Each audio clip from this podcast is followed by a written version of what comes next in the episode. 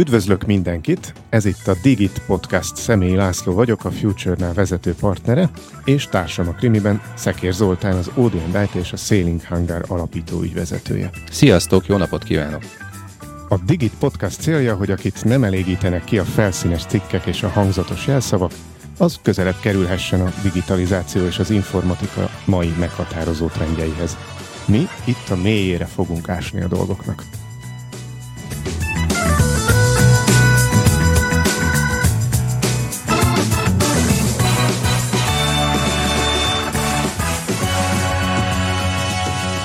Időnként olyan érzésem van, hogy a Digit Podcast egy spirális galaxis, és miközben haladunk benne előre, időről időre szemünk elé kerül ugyanaz a téma.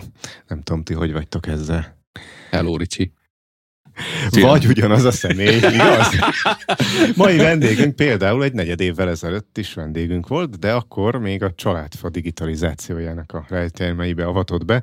Most viszont az adatok biztonsági mentésével kapcsolatban fogjuk faggatni. Vendégünk Horváth Rihárd digitalizációs szakértő, a HRP üzletfejlesztési menedzsere. Üdvözlünk ismét a Digit Podcast stúdiójában, Ricsi. Sziasztok, köszöntöm a hallgatókat is. Szia, Ricsi. Kezdjük talán az adatok világával. Többször érintettük, nekem is a napi munkám része az adatok világa, de most egy kicsit szeretném struktúrálni, csoportosítani. Már előre gondolva a mentésükre is nyilván. Milyen fajta adatok vannak szerintetek? Hányféleképp érdemes ezeket csoportosítanunk? Egy ilyen nem annyira szokványos megközelítéssel világítanak, világítanék rá az adatok különbözőségére. Vannak adatok, amelyek ritkán kellenek, és ez a nice to have típusú, illetve vannak adatok, amelyek ö, es, hogyha nem férünk hozzá ezekhez az adatokhoz, akkor mondjuk másnapra megáll a cégünk működése.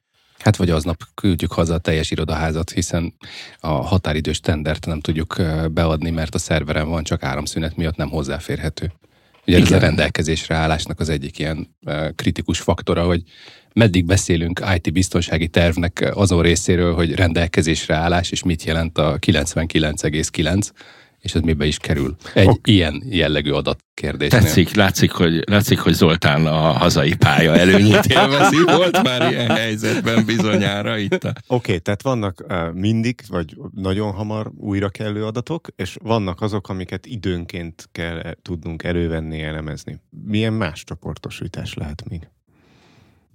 Ugye itt az a, az a kérdés, hogy ezeket az adatokat, én most bocsánat, hogy közbeszólok. Nekem tetszik. Én igaz, igaz, igazából a, a, én az IT biztonság oldalról szeretném egy picit körbelőni. Tehát ez a kockázati mátrix. E, nagyon-nagyon ritkán hallanak róla a cégvezetők, hogy mi az, hogy kockázati mátrix, de igazából az adatokon alapul.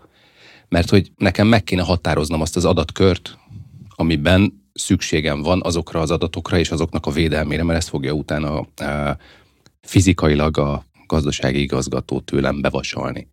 Zoltán, mi az az üzemeltetési költség? Ez így fog jelentkezni. Abban az esetben, hogyha én elkezdek adatokhoz tárolást párosítani, akkor nyilván azt is meg kell határoznom, hogy milyen sűrűn fogom azt elérni, és milyen biztonsági faktorban kell, hogy abban legyen. Ez most pongyolán fogalmazok, az IT-sok ne akadjanak ki. nem, nem arról szól a dolog.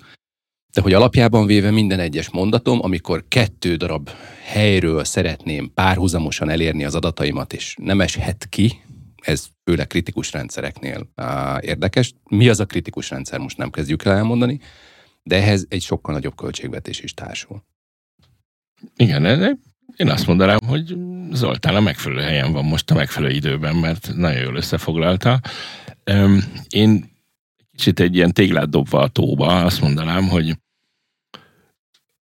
nézzük meg, mennyire értik az adatok fontosságát azok az emberek, akikkel szoktunk beszélgetni, és kérdezzünk tőlük egy fogalmat, az immutable copy. Te immutable copy vajon hol van? És akkor a reakciójukból látni fogjuk, hogy mennyire mélyen ásták bele magukat ebbe a, a témába. Ugye természetesen segítünk, ugye mi az az immutable copy. Ez az Aliennek egy része. Ja, nem.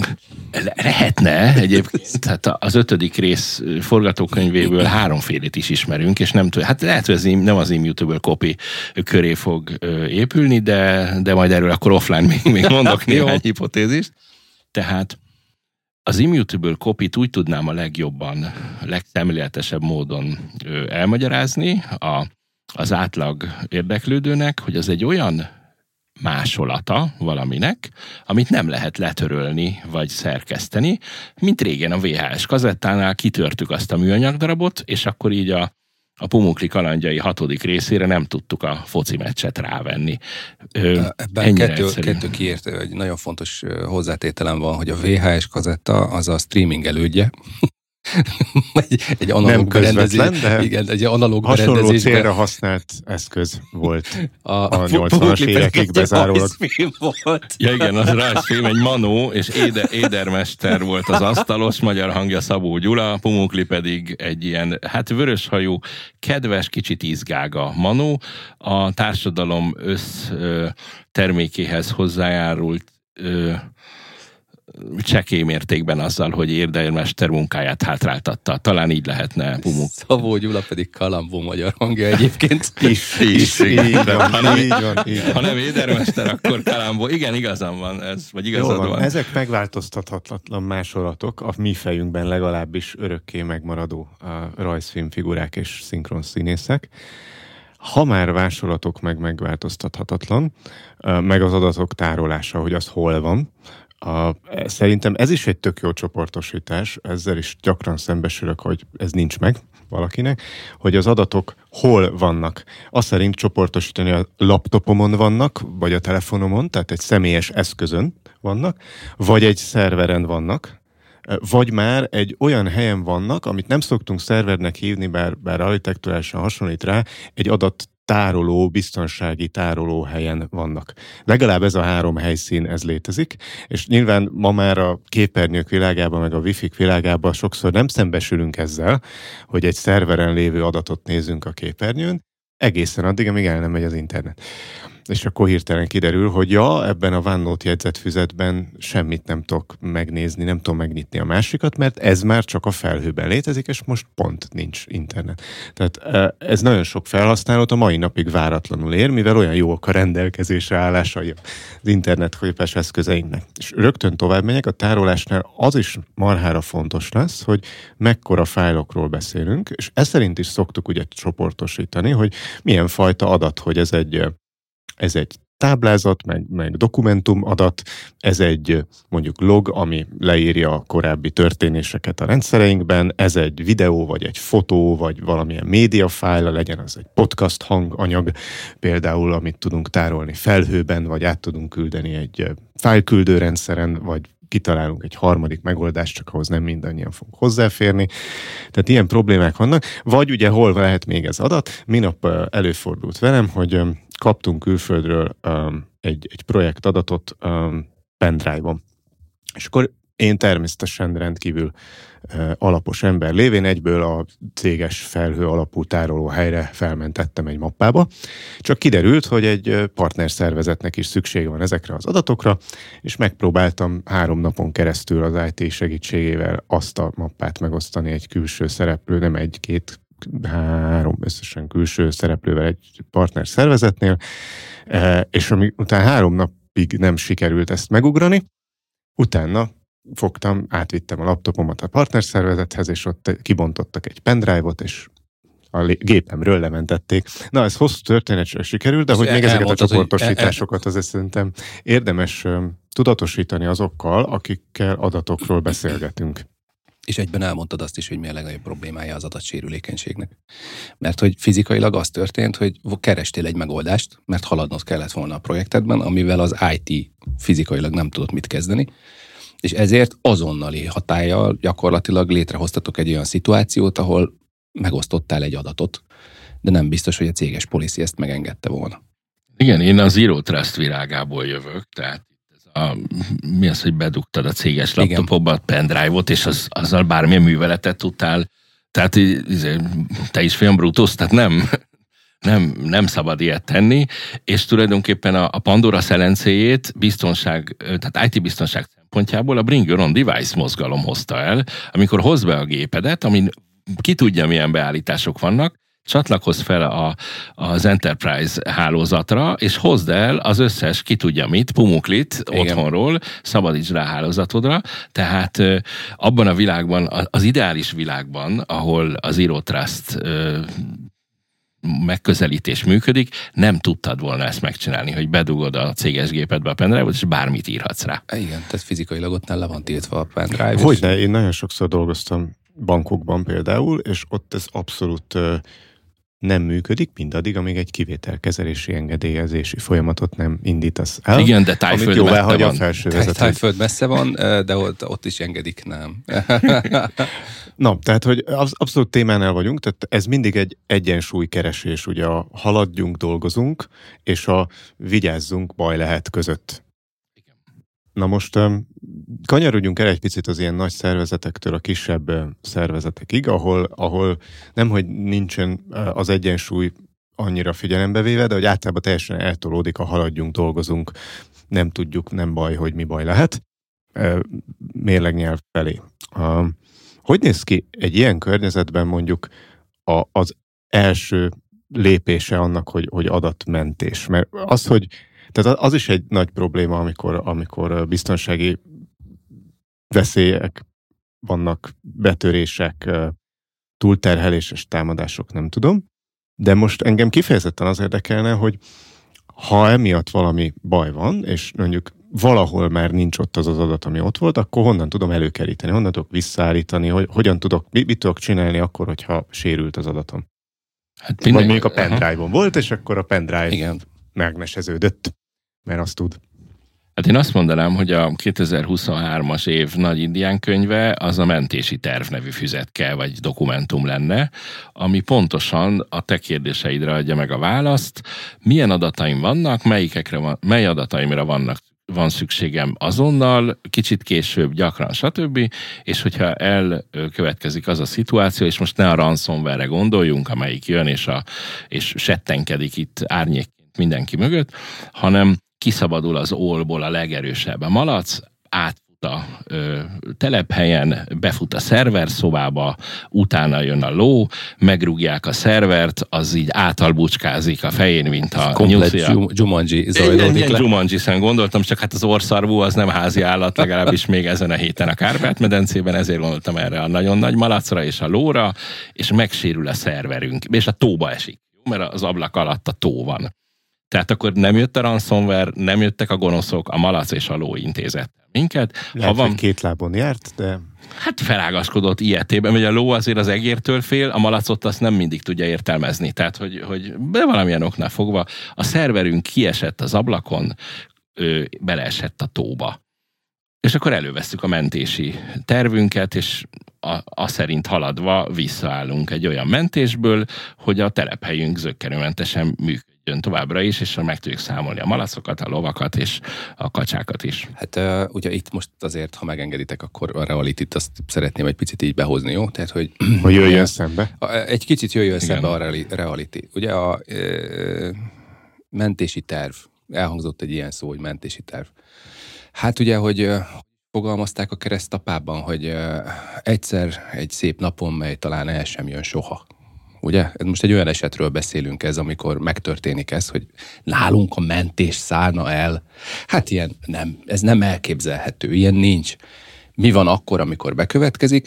Mibe kerül, és nem számít. Igen. Na most én e között szeretnék némi uh, ilyen kiegészítő gondolatot megfogalmazni, hogy akkor, amikor oda megyünk, akkor nem azért megyünk oda, hogy legyen pajtása az ügyvezetőnek vagy a tulajdonosnak, hanem azért, hogy felhívjuk a figyelmét arra, hogy velünk és a tanácsadási szolgáltatással olcsóbb, utólag sokkal többe fog kerülni, mert azt a költséget nem vesszük figyelembe még az elején, hogy mennyi ideig áll a gyár, és ki van otthon. Miközben fizetnünk kell őket, és egyébként megsérül az ellátási láncunk, megsérülnek a bizalmi csatornák, ami nagyon-nagyon sokba fog kerülni. Tehát akkor, amikor arról beszélünk, hogy mentési terv, a mentési terv az kifejezetten arról szól, hogy hogyan tudjuk visszaállítani a gyárat, és mennyi idő alatt kell visszaállítanunk a gyárat. Ez nem az ördögtől való, ez egy ennek az elkészítésében igen benne lesz az is, hogy vannak olyan adatok, akik, amik valamilyen gépen valahol le vannak tárolva. És hogyha én nem szeretem a ransomware-t kihagyni, hiszen mindenki azt gondolja, hogy ha a ransomware támadáskor nekem a felhőben van tárolva az összes adatom, akkor a felhő majd megvéd. Hát megvéd engem, hogy hozzáférjek a ransomware által titkosított adatoktól. Attól mindenféleképpen meg fog védeni, miközben nekem arról nincs mentésem és nincs visszaállítási pontom kedvencem a költségvetés. Mostanában a LinkedIn-en látom, hogy a költs- költségvetés 1, 2, 3, 4, V1, V2, V10, V14. Tehát fizikailag azokat a fájlokat nem határozom meg, hogy változáskezelésként mikor és kinek van a joga törölni. Meddig és milyen időtávon kell tárolnom. Ezekre nem fordítunk időt, mert egy kis vállalkozásban mi a lényeg, hogy menjünk és végezzük el a dolgunkat. Küldjünk ajánlatot. Elküldtük ajánlatban, Wordben elküldtük. Figyelj, arra járok, aláírom, nyomtassátok ki. Az aláírás megtörtént, a teljes szervezet nem tudja, hogy alá van írva, de tudja, mert telefonon visszaszólt a főni, hogy hát akkor most mehet ez a munka. Ezt az aláírt példányt, ezt valamilyen aktatáska rejti, mert hogy ez is egy adat ami szintén nem kerül be digitalizálva a rendszerbe, de kettő hónap múlva, akkor, amikor a projekt mérföldkőhöz ér, akkor vadul elkezdjük keresni. És számlázunk, mit, mit, mit számlázunk, teljesítettünk, elfogadják, nem fogadják el. És hogyha közben történik egy nem várt esemény, ugye? Bármilyen módon megjelennek az országok és széttapossák a szerveremet, és a papír van meg, akkor arra szoktak hivatkozni, hogy látjátok, a digitalizáció nem ér semmit, mert ha nem lenne meg papíron, akkor igazából vissza se tudnánk állítani. És én azt gondolom, hogy ez, ez az a, a megközelítés, amiben elhitetjük magunkkal, hogy jó az, amit csinálunk. Mit gondoltok erről? Nekem nagyon tetszett ez a példa, amikor kinyomtatod, és az ügyvezető aláírja. Munkám során elég sok céggel beszélek, mind rendszerintegrátor partnereinkkel, mind végfelhasználókkal, és a KKV szektorban dolgozó ö, emberek büszkén mondják, hogy nekik van mentésük, és van egy ilyen NAS tudják mi a NAS, ez nagyon jó, és rajta van a hálózatukon, és Közzál a Google-el is. Ha, minden aki esetleg nem tudja a hallgatók közül, annak mit mondanál, hogy mi az a NAS? Egy olyan Winchester, amit a Ethernet kábel végére rádugtál. Csak uh-huh. nagyobb és drágább, és esetleg több Winchester fér bele. És hogy legyen meg a két telephelyes mentés, így a, az, az ügyvezetőnek a házában van közvetlenül a Playstation mellett. Igen, és akkor ö, ilyen esetben szoktam azt mondani, hogy nagyon jó, hogy csináltunk mentést, de mivel ugyanazon a hálózaton van, mint, a többi gépünk, ha nem az orszarvú jön letaposni a szervert, hanem mondjuk a ransomware, akkor van egy ilyen eléggé látványos adat, a 2022-es év összes ransomware támadásából 93% azzal kezdte, hogy letörölte a mentést és azt te nem veszed észre, mert tudsz nyomtatni, látod a fájaidat, minden megy rendesen, de már mentésed nincs. És akkor utána egy kicsit várnak, mást is csinálnak, ugye bekodolják az összes adatot, adatodat, jön a képer, képernyő, hogy kedves Zoltán, kedves László, kedves Rihárd, akkor ennyi, ide, egy, ennyi időn belül szeretnénk kérni XYZ mennyiségű bitcoint, és akkor vissza kódoljuk az adatokat. Tehát tulajdonképpen a, a, visszatérve a, a gondolat elejére, amikor én beszélgetek a, a KKV szektorban dolgozó ö, partnerekkel, én azt szoktam mindig kihangsúlyozni, hogy ez a korábban említett immutable copy, ez hol van? Tehát a, a VHS kazettemből kitörtem a műanyagot, az hol van? És ha jól csináljuk, akkor ez úgy van elhelyezve, hogy nincsen a hálózatunkon, annak ellenére, hogy ha hálózatunkon lenne, sem tudnák letörölni feltétlenül, mert ez egy olyan valami, egy, egy időzáras dolog, hogy addig nem tudsz hozzáférni, amíg el nem telik az az idő, amit beállítottál. Ö, egyszerű hasonlattal ülünk a bankfiókban, mi hárman vagyunk az ügyintézők, valaki, valaki beront egy hatalmas puskával, és azt mondják, hogy azonnal nyissa ki azt a széfet.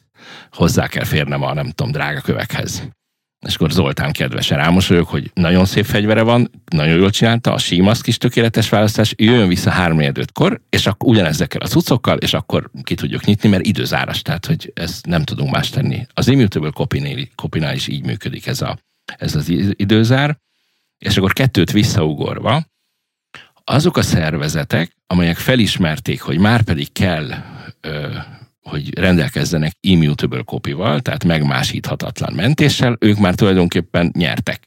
Mert az ő mentési tervük már olyan szintű, hogy felismerték ennek a, a fontosságát, és tényleg mindegy, hogy az ország rúgja bele a tóba a szervert, vagy a, vagy a ransomware, nekik lesz egy olyan mentési pontjuk, ahova vissza tudnak állni, és ugye Zoltánon látom, hogy mindjárt mondja, de az mikor van? Mennyi az a megengedhető idő, amíg nem szeretnénk működni, vagy nem tudunk működni? Ez van, aki nem is tudja meghatározni. Tehát azért álltam meg így a kérdés feltétellel, mert most beszéltünk KKV-król, és ugyanakkor pedig ugye maga a mentés és a mentéshez tartozó visszaállítás mondjuk gyárak esetén, tehát termelőüzemekről beszélek, ott, ott azért üzletkritikus is. Tehát, hogyha ha mondjuk egy CNC program van abban a mentésben, mert miért ne fordulhatna elő, tehát CNC lángvágás, CNC megmunkálás programokból áll, azok el vannak mentve, és én mondjuk egy, egy olyan megmunkálási részfolyamatnak a, a, a tervét, amit betápláltam, tettem rá fizikailag mentésre, és azt tűnik el.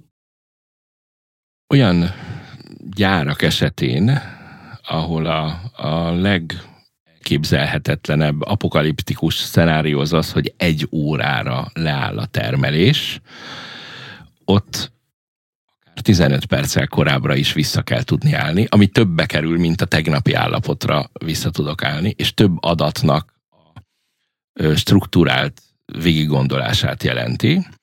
Viszont van még egy, egy olyan időzített bomba ebben a kérdésben, hogy ugye azt feltételezzük, hogy a gyárban működő összes PC a Windows legújabb operációs rendszerével, és annak is a H2 tegnap délután felpecselt változatával ö, működik. Miközben nincsenek is hálózaton. Hát, pontosan, hogy itt valójában ezek a gépek nincsenek a domainben, nincsenek a hálózaton, Kádát futtatnak Windows XP-n. A Windows XP egy nem a múlt héten ö, lejárt operációs rendszer. Három hete, mindig ezt mondják. Mindig azt mondják, hogy három hete. Igen.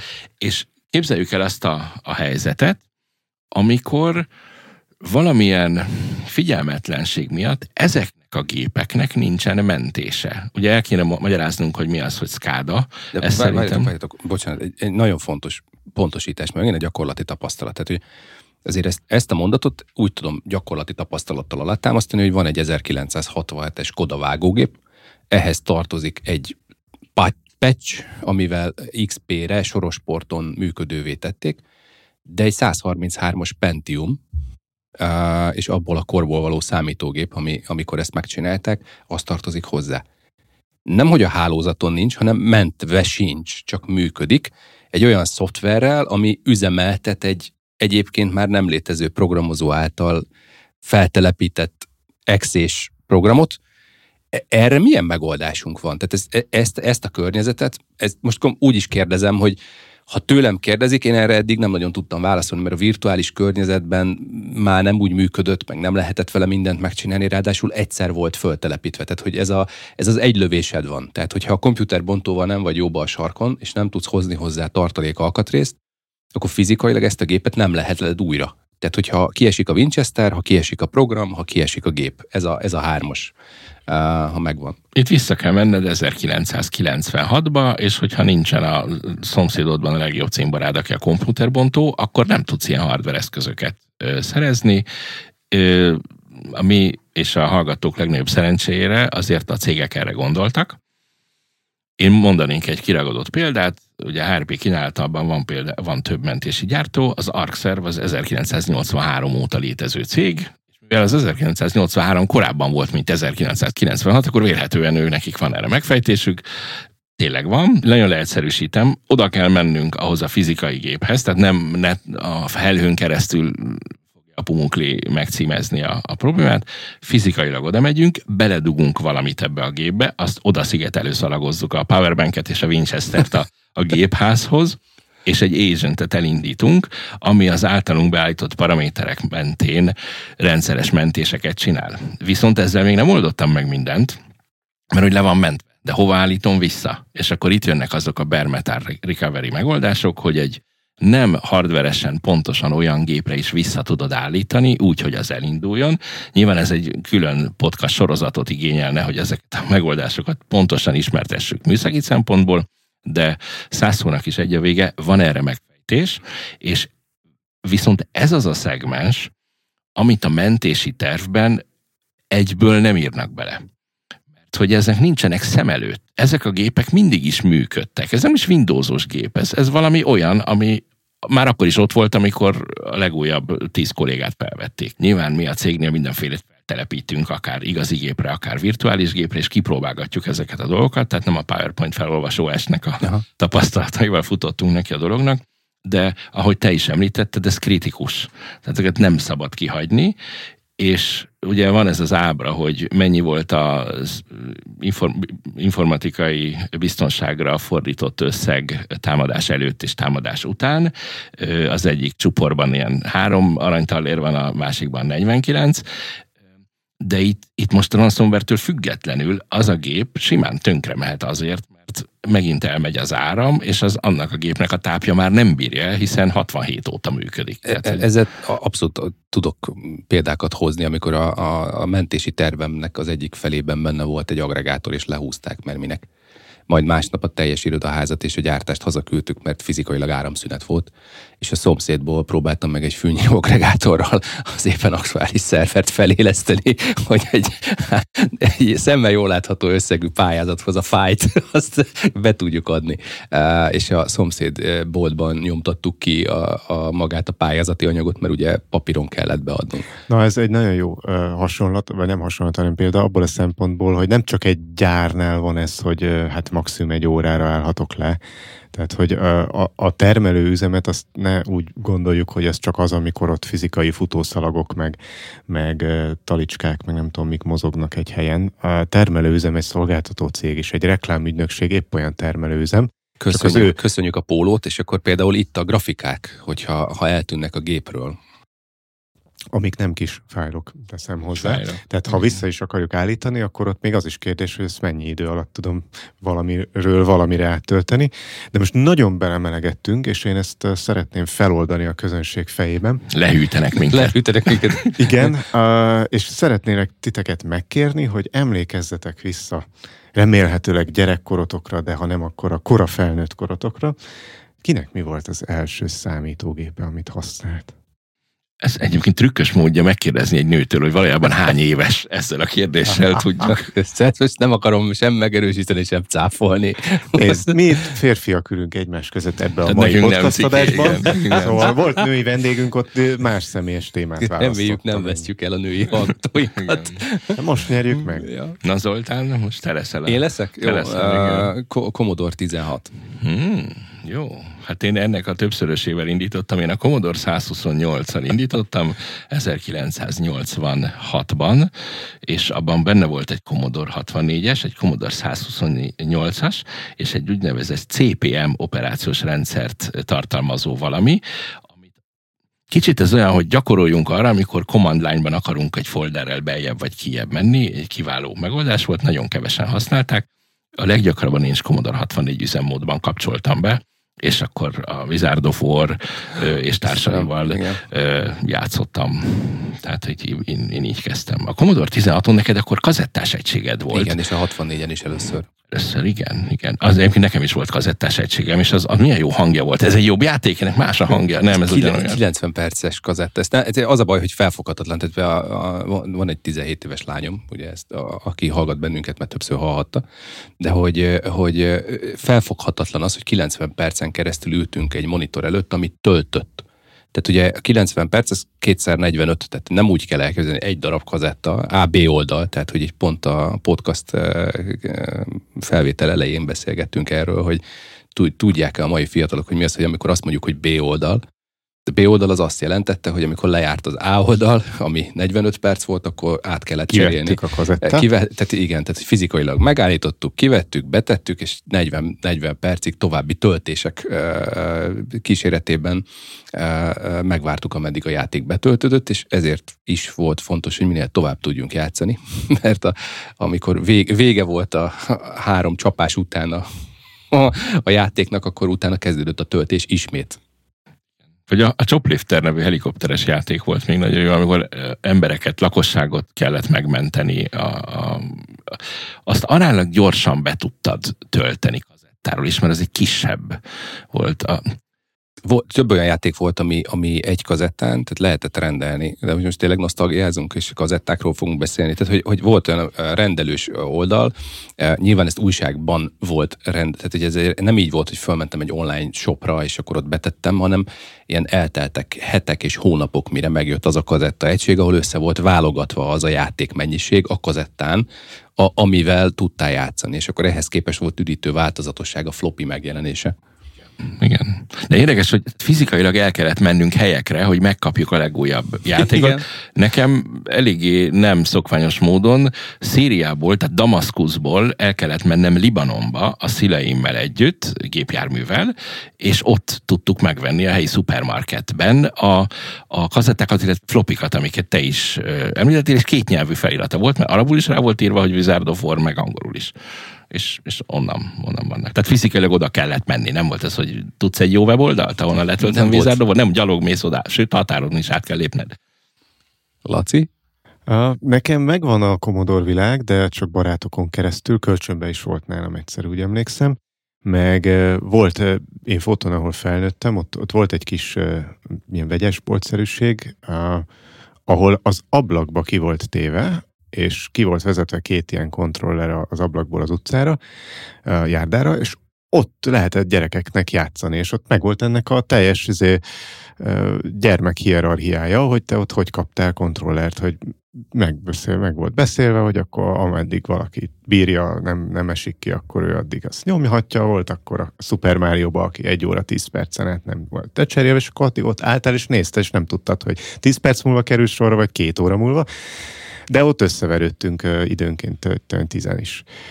Nekem viszont otthon az első gép, amit használtam, az édesanyám 286-os PC-je volt, mert munkaügyileg kapott egy ilyet, ami Excel tudott otthon futtatni. Az Apache, Apache nevezetű program kötelező tartozék volt minden ilyen típusú gépen, 286-ostól, a helikopter szimulátor.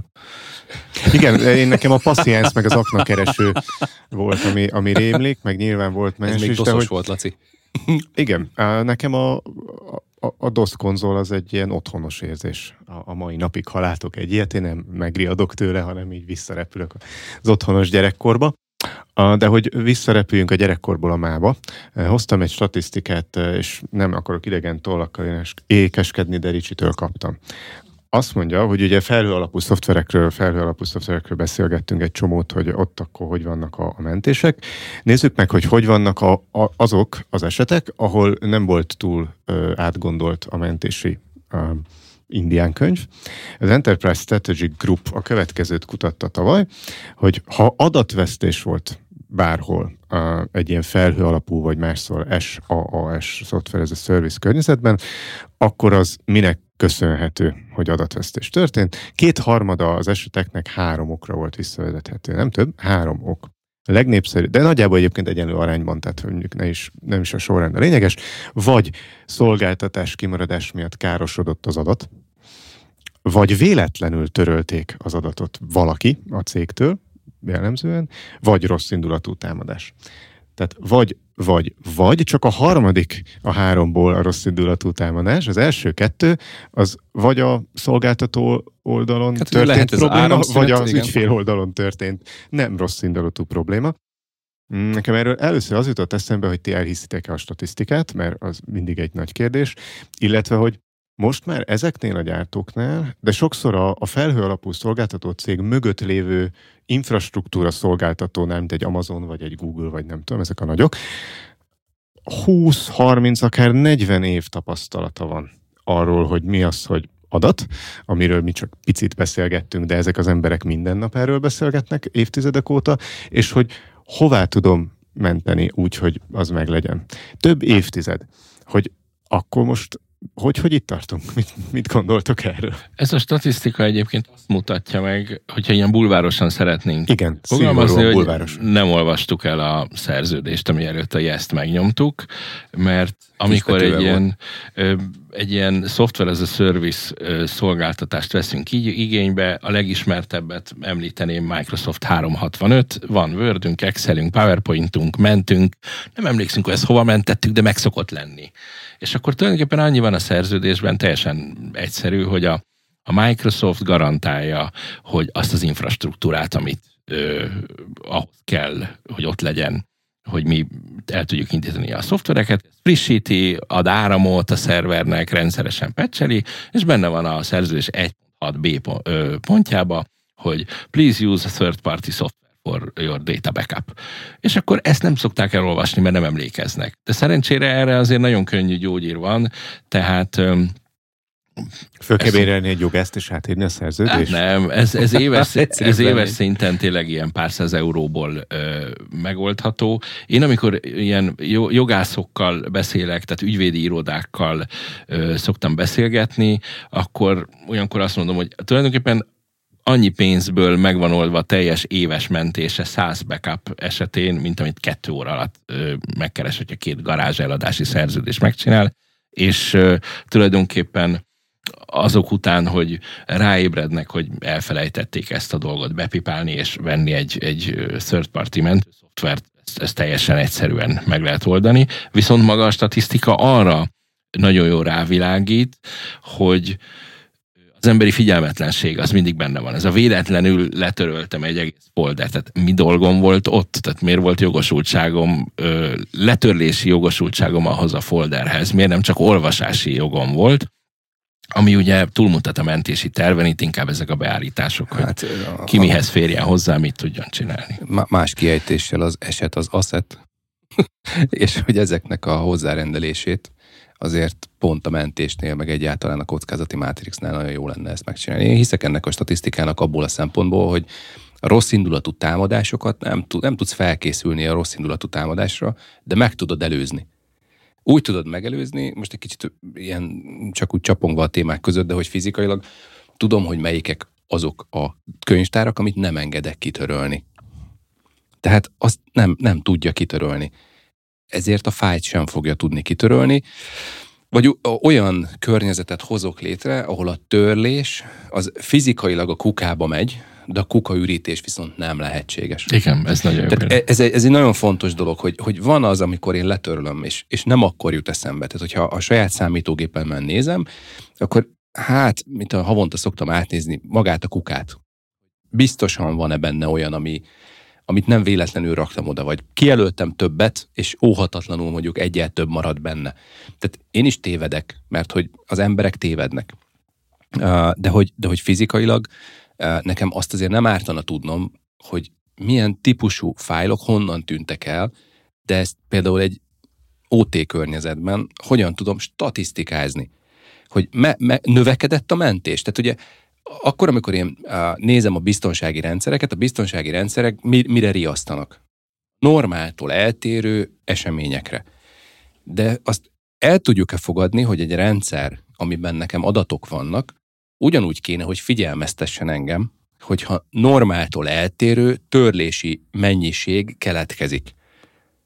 Tehát, mert nem. Tehát azt tudom mondani, hogy az elmúlt mondjuk 15 év mérlegében elképesztő módon az adatmentésre specializálódott cégek éltek meg, fizikailag nem látták, nem volt riasztás, nem kapott senki riasztást arról, hogy lehet, eltűnt a teljes Winchesteren lévő összes könyvtár, pedig csak egy, egy figyelmeztetést kellett volna be, beklikkelni, hogy figyelj, a 15. könyvtár törlésnél azonnal állítsd meg a folyamatot, és kérdezd meg egy jogosultsággal rendelkező szemétől, hogy ő tud-e róla illetve a, a, a figyelmeztet, a robotok vagy, vagy rendszerek által küldött figyelmeztetések kihez mennek, és hogy milyen mennyiségű figyelmeztetést kap. Ugye a CM rendszereknek, amelyek az ilyen anomáliát, a logokat elemzik, és a, a hálózati forgalmi anomáliák alapján küldenek riasztásokat, ott sem mindegy, hogy az a rendszergazda, aki kapja, az egy nap négy ilyet kap, vagy 4700-at. És ugye tulajdonképpen a logelemző termékeknek a, a létjogosultsága is, is ebből fakad, de hogy ilyen közérthető példát mondjunk ugye Zoltán felvetésére, a HRS általában kedden éjjel kettő és ö, három között nem szokott adatforgalmat generálni a notebookjáról, de hogyha azt látjuk a, a logelemző adataiból, hogy ö, 1,4 terabyte adat ment ki az ő notebookjáról, az valamelyik porton, akkor hát vagy hazastreameli az Excel-t Full HD-ban, vagy valami más történik esetleg rossz indulatú. És akkor nyilván itt jön egy, egy, egy automata figyelmeztetés, de nagyon fontos, hogy ezt kikapja meg egy alvó rendszergazda. Egy aki, AI? Vagy egy AI, ugye lehet hős a rendszergazda, a múltunkban Igen, volt, egy ilyen, volt egy ilyen podcast. Volt egy ilyen podcast, és akkor az a rendszergazda szegény alszik, mert ugye azon a, a, a hős, már... az nem. Ja. A hős az ébren van. Igen, az sosem igen. alszik. Éppen a felmondását írja, mert hős.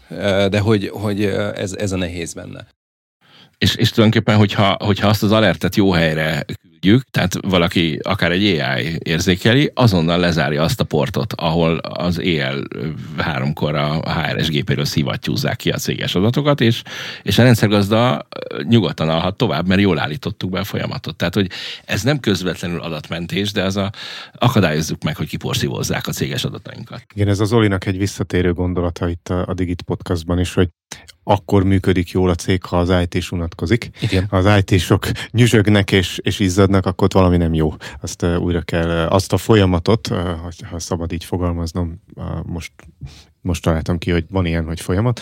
Tényleg? Hát tulajdonképpen... Beszéljünk már a pénzről, mert hogy így nagyon kerülgetjük a forrókását. Egyszer már előkerült, hogy, hogy itt néhány garázs szerződés áráról beszélgetünk. Ha, hadd menjek vissza megint az időben. Egyetemista koromban DJ Rosda barátommal egyszer beszélgettünk, hogy kinek mi volt az első nagy költése a saját zsebéből, hogy akkor zseb, összegyűjtött zseppénzből, nem tudom micsoda. Na most ő elmondta, hogy neki a, a, az első motorja volt ez, egy Simpson motort vett belőle, ilyen akkori több százezer forintért, a, nekem meg az első erős laptop volt ilyen, ami akkor félmillió forintba került, felfoghatatlanul nagy, nagy összegbe került, de hogy én tudtam, hogy ezre, meg arra, meg amarra akarom használni, és mit, a hatodik volt a listámon, hogy a játékok közül mi fog menni rajta, tehát hogy nem azért. És, és ez, ez, ez az emlék, ez, ez arra ösztökél, hogy, hogy most is felfedezem ezt az érzést mondjuk ügyfeleknél, vállalkozásoknál, hogy most most beruházok, most megújítom a céget, most már komolyak vagyunk, most már vannak ügyfelek, visszatérő, van cashflow, növekszünk. Pikner Péter fogalmazott így nemrég az adásunkban, hogy tegyük rendbe az informatikát, eljön ez a pillanat, és akkor költenek rá. Na és akkor uh, vajon uh, rajta lesz a listán e, az, az, az a néhány dolog, az a néhány hardveres meg szoftveres adatmentő megoldás, amiről most beszélgetünk, szerinted, Ricsi? Hogyha az illető környezetében történt látványos adatvesztés, vagy Tegyük fel, hogy nem történt. Megmondom, miért kérdezem, mert hogy ott és akkor van rá egy keret. Ugye? Tehát, hogy mindenképpen egy nagy pénzösszeg ott van. És arról beszélgetünk, hogy abból mit veszünk. És, és ott vajon ez mekkora um, fájdalompont, hogy vegyünk már még egy ilyet is. Tegyük fel, hogy annyira nem idegen számára a történet, hogy, hogy sose hallott arról, hogy mentés, azért talán ez ma már ritka. Tehát, hogy úgy, ha ő nem is, de valamelyik kollégája be fogja dobni a workshopon, a brainstormingon, mert ilyet is szoktunk néha mondani. Az agyviharzás nem honosult meg, tehát szerintem mondjuk, mondjuk úgy, hogy a, a, az, az ötletelő megbeszélésen be fogja dobni a kollega, hogy akkor gondoljunk már, és veszünk, nem tudom, 15 laptopot, meg három operatív technológiát, meg egy szerver, tehát hogy akkor hogy, hogy fog ez biztonságosan működni? Ez mekkora plusz költség? Én azt mondanám, hogy kétféleképpen ö, közelítik meg a vállalkozások ezt a kérdést. Az egyik, hogy mindent megveszünk, hogy a milyen a vas, meg milyen a licenc, minden a milyen, és ott van az X emeleten abban a szobában. Nincs vagy, összerakva. Okay, vagy ö, akármi ez a service. Mentés ez a service, borús időjárás ez a service, siker ez a service, mindent tudunk így, és akkor ezt még meg lehet úgy közelíteni, hogy még ha meg is akarjuk venni a vasat, az összeset, akkor ezt egy ilyen komplet szolgáltatáscsomaggal együtt négy évi fix díjjal is meg tudjuk venni. Tehát, hogy a, az, ő, az ő költségvetésükben én azt mondanám, hogy egy visszatérő havidíj formájában a legcélszerűbb ezt becsomagolni, mert akkor mindig a legmodernebb eszközök állnak rendelkezésre. Ha ők ilyen, most említettük ezt a Software as a Service 100 backup megoldást, ami a Microsoft 365-öt lementi, itt akkor nem kell azon gondolkodni, hogy a Microsoftnak mi mindent kell fejlesztenie ahhoz, hogy fusson az Office. Ez a valami, bármi is, amit vettünk, ez mindig az adott hónapban elérhető legmodernebb valamink lesz. Ez olyan, mintha vennénk egy webáruházat, ahol cipőt és pumukli matricát árulunk. Ja, pumukli matricát a copyright miatt nem árulhatunk, de, de még cipőt árulhatunk, és minket nem kell, hogy érdekeljen, hogy ott milyen adatbázis motor van a webáruházban. Havi 10-20 ezer forintért van egy, van. van egy működő valamink. Én a mentésnél is azt mondanám, hogy, hogy egy fix havidíjat kalkuláljunk bele, és azok a szakértők, akik már láttak mentési tervet, ne egy, Isten le is van mentve, nekik a mentési terv el fogják tudni mondani, hogy a mi vállalkozásunk méretének és termelt adatmennyiségének megfelelően melyik csomagot érdemes választani. Van olyan egyébként, amikor az informatikus a, a, a, bedobja a, a kézigránát kérdést, hogy jó, de nekem egy petabyte kapacitásra adjatok árat. Akkor oké, okay, adunk neked egy petabyte kapacitásra ára, de össze nézzük meg, hogy mennyi az egy petabyte, ha most vagy 39 éves, és minden nap 3000 darab 12 megapixeles szelvit csinálsz magadról, és ezt minden áldott nap csinálod, akkor az egy petabyte-ba életed végéig el fog ez a selfie mennyiség, de megnyugtatlak, 6 petabyte-ig tudunk neked adni árat mentésre, Szerencsére nem lesz ennyire szükséged, de műszakilag lehetséges. Én azt szeretném mindenkinek javasolni, hogy a szakértő az szakértő, ért ahhoz, amit csinál. Nem azért van, tehát érdemes számolni egy ismeretlen területen, meghívni egy független uh, uh, szempárt átnézni azokat a gondolatokat, ami egyébként a üzletünknek, az üzlet folytonosságát képes garantálni más szemszögből.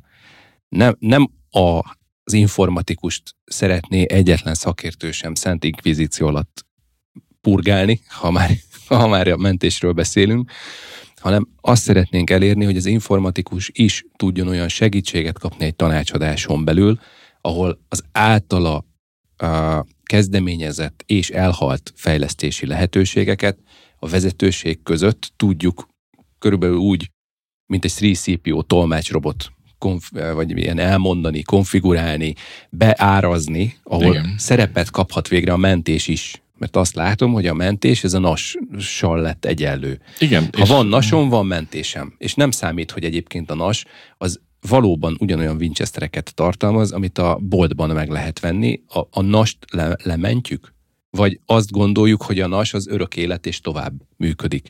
Miközben áramszünetek jönnek, mennek, és nem adunk mellé üzemmentes A végtelenbe is tovább. Ez nem Igen. a NAS gyártók jelszava? Nem tudom, ez a végtelenben is az Buzz Lightyear, ugye Pixar egy kiváló figurája, viszont én, én még azt hozzátenném a Zoltán gondolataihoz, hogy a, az informatikus a legnagyobb szövetségesünk abban, hogy segítsen definiálni az adatmennyiséget, amiről ő tud, hogy áramlik a cégen belül, és, és tulajdonképpen a, a külső cég, aki, aki mond egy, egy javaslatot, tulajdonképpen a, az informatikus ö, gondolatai alapján ö, meg tudja növelni az ő érdekérvényesítő ö, képességét azzal, hogy felhívja. Ne, tehát külső cégnek teljesen mindegy, hogy át, B-t vagy C-t fognak választani, ő mond javaslatokat, a cégnek fel kell ismernie, hogy hogy hát mekkora időkiesés az, amivel ő még komfortos, és hogyha visszakanyarodunk a, az ipari termelő cégekhez, hát akkor nyilván a sem ekkora a helyes szám, de hát ahhoz van egy árcédula, és vannak szintek. Tehát Petabájtokat Igen, hát szeren, szerencsére petabájtot nem kell még menteni. Van még egy, egy olyan dolog, ami eszembe jutott, vannak ezek a deduplikációs módszerek. Tehát, hogy nekem van 10 terabájt adatom, szöveg, jó, mert mondjuk mi, mi szövegben dolgozunk, és akkor azt, azt le lehet tömöríteni, most kiragadott példa, akár 2,8 terabájtra kivéve ha kórház vagyunk, mert a röntgent felvétel, 10 terabájt röntgent felvételt soha nem fogunk tudni letömöríteni. Igen. Úgyhogy emiatt ugye a, vezérgondolat, hogy a, a megfelelő ágyút a megfelelő verébre, tehát mentésben Akkor még is. lenne két kérdésem, ami eszembe jutott. Az egyik, hogy egyre többször beszélünk arról, hogy hitelesített adat. Ugye azoknak a mentését, azt, azt hogy kezelitek? Van-e ilyen kérés, vagy volt-e már ilyen, ilyen opció, amikor hitelesített adatokat kellett menteni? Tehát aláírtam egy szerződést digitálisan. Nekem azt kell eltárolnom. Van, erre is van megfejtés, de proaktívan ezt a témát ritkán hozzák fel. Tehát a, ö, anélkül, hogy, minősítenénk a, a földünk mm, x milliárd lakóját, maguktól ez a hitelesített adat, mint fogalom nem nem jön elő gyakran. De ez itt a Digit Podcast, ahol a mélyírásunk hát, a dolgoknak. Igen, itt előjön. Én azt mondanám, hogy az immutable copy se jön elő proaktívan. Tehát én mindig a, a Tom Cruise 1996-os Mission Impossible 1, akkor még nem volt Mission Impossible 1 a neve, csak Mission Impossible, ugye?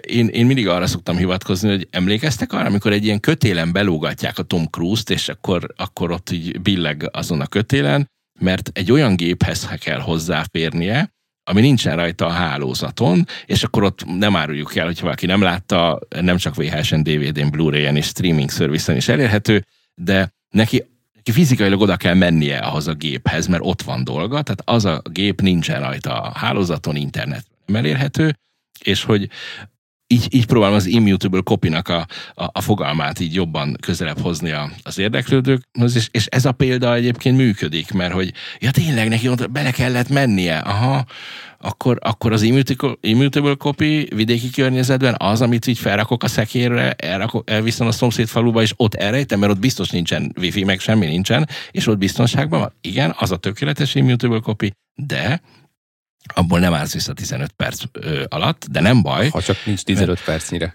Ja, hát Bocsánat, igen, de, de legalább van egy olyan pontod, ami, ami biztos, az, az a kitört VHS kazettát megvan, az az időpillanatban egy komplet működő mentés. Kivéve, ha elmentetted a zsarolóvírust is. A, igen, hát ez egy nehéz, nehéz kérdés, de csak van belőle egy ilyen mutációs lánc, hogy, hogy pedig. A másik kérdésem, mert most a kedvenc KKV példáinkat hoztuk, amikor a cég üzemeltetéséhez kizárólag Word és Excel dokumentumok állnak rendelkezésre, de mi van azzal, azzal a szofisztikált vállalatirányítási rendszerrel, ami adatbázisokat használ? Abban, abban az esetben ezt a mentést, ezt hogy lehet elképzelni? Hát ez egy külön podcast. Aha. Ez egy külön podcast. Itt, itt egy ilyen pongyala válaszsal ö, én beírném, miszerint mindegyikre van megfejtés, nem csak egyféle adatbázis van ott a kint, kint a világban, de nagyon jól nézzük meg, hogy, hogy melyik adatbázist mire használjuk, és mennyi idő múlva kell nekünk teljes egészében a, az egész, ami ott van. Tehát ez egy fájdalmas definiálási folyamat egyébként, tehát ez a, a mentsük el a Word és Excel dokumentumainkhoz képest ez egy ilyen, egy ilyen nyílt törés így a térdünk magasságában hát kb. Igen, és hát ugye itt a jogosultsági mátrix is be, be fog kerülni, ami hát kedvenc mondatom, hogy a munkaköri leírásban tól, vagy leírástól kéne, hogy induljon. Egyébként ezeknél a, a, az ERP rendszereknél, de ugyanígy a folyamatirányítás vagy projektmenedzsment eszközöknél is jóval gyakoribb, hogy ők maguk is biztosítanak egy alap, bekapott alap rendelkezésre állásra, magyarul a visszaállítási idő nem túl gyors, nem percek, de megoldják. Tehát, hogy ellentétben az általános irodai szoftvercsomagokkal ez, ez azért jobb szokott lenni ez a helyzet. A másik kedvenc példám szerintem egy adásban már elmondtam, majd Zoli segít, mert jó a memóriája, hogy van egy ilyen, volt egy ilyen startup, aztán úgy tudom, hogy nem folytatták, az volt a nevük, hogy Beton, mert hogy ez angolul is jól hangzik, a magyar srácok nem kizárólag, de főleg alapították, és ez volt a, a kitalált szolgáltatás, hogy ők lementik mondjuk a családi fényképeket tartalmazó mappákat egy adathordozóra, azt bebetonozzák, a, a betonozásnál tesznek bele betontörési sávot, hogy azt ki lehessen, de hogy bebetonozzák, és azt, azt leteszik egy helyre. Volt opció, hogy nálad leteszik a kertben, vagy a, ez a falubeli példa, ez, ez nagyjából így képzeld el, meg volt opció, hogy nekik is lesz egy ilyen beton tömbtáruk valahol, és akkor még az atomtámadást is ki fogják bírni a, a, a családi fotók. Szóval, hogy abból ítélve, hogy nem, nem lettek világsiker, szerintem ez a nem minősítve továbbra sem a Földünk 8 milliárd lakóját, ez, ez a látlelet, ez pontos. Még egy dolgot, hogy a hallgatók ne, ne távozzanak enélkül.